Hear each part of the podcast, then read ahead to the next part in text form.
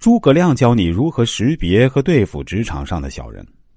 诸葛亮的新书既是一部兵书，也是一部识人用人的权略之书。在书中，诸葛亮列举了关于国家和军队有害的五种人。这五种人，现在通俗的说法叫小人，也就是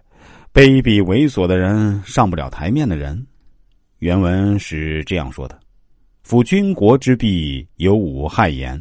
一曰结党相连，毁计贤良；二曰奢其衣服，易其冠带；三曰虚夸妖术，诡言神道；四曰专察是非，肆意动众；五曰伺候得失，因结敌人。此为兼备德之人，可远而不可亲也。这段话的大意是。不论是治军还是治国，有五种人需要时时注意，他们是国家军队发生混乱的祸根。这五种人是：私结朋党、高效团体、专爱击毁打击有才德的人，在衣服上奢侈浪费，穿戴与众不同的帽子服饰，虚荣心重、哗众取宠的人，不切实际的夸大蛊惑民众，造谣欺骗。专门搬弄是非，为了一己私利而兴师动众的人，非常在意自己个人得失，暗中与敌人勾结在一起的人，这五种虚伪奸诈、德行败坏的小人，对他们只能远离而不可亲近。诸葛亮所列举的其实是五种小人的行为做派，诸葛先生称之为五害，这五种人便是军国之弊的根源。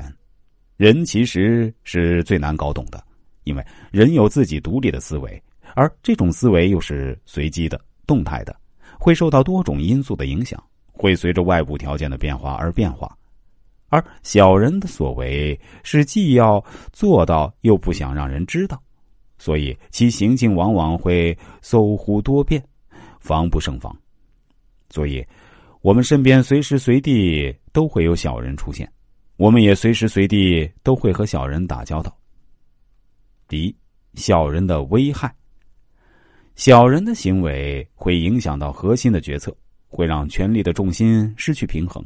比如那些搞小团体的人，通过一定的手段，譬如一起吃吃喝喝，共享低级趣味，在微醺烂醉中，或者是意乱情迷中称兄道弟，看着挺热闹，其实不过是为了某种利益而进行的暂时结盟。而这是很危险的，因为这样无形中便在领导核心之外产生出另外一个小圈子，而在这个小圈子里也会诞生一个小的核心所在，久而久之，这个小圈核心就会影响到大核心，甚至会挑战大核心的权威，从而让大圈子的能量失衡，核心的轨道也就随之偏离，领导的权威就会淡化，甚至失去。小人是权力磁场中的游离态，他们离不开核心，却又在磁场中冲突碰撞，极大的影响着中心的磁力。小人有个共同特点，就是以自我为中心，而且嫉贤妒能，自己啥本事没有，却又容不下别人的好，于是就使那些下三滥的手段，通过歪门邪道的方式来突出自己，大吹大擂，夸夸其谈。甚至会搬弄是非、妖言惑众，以此混淆大众的视听。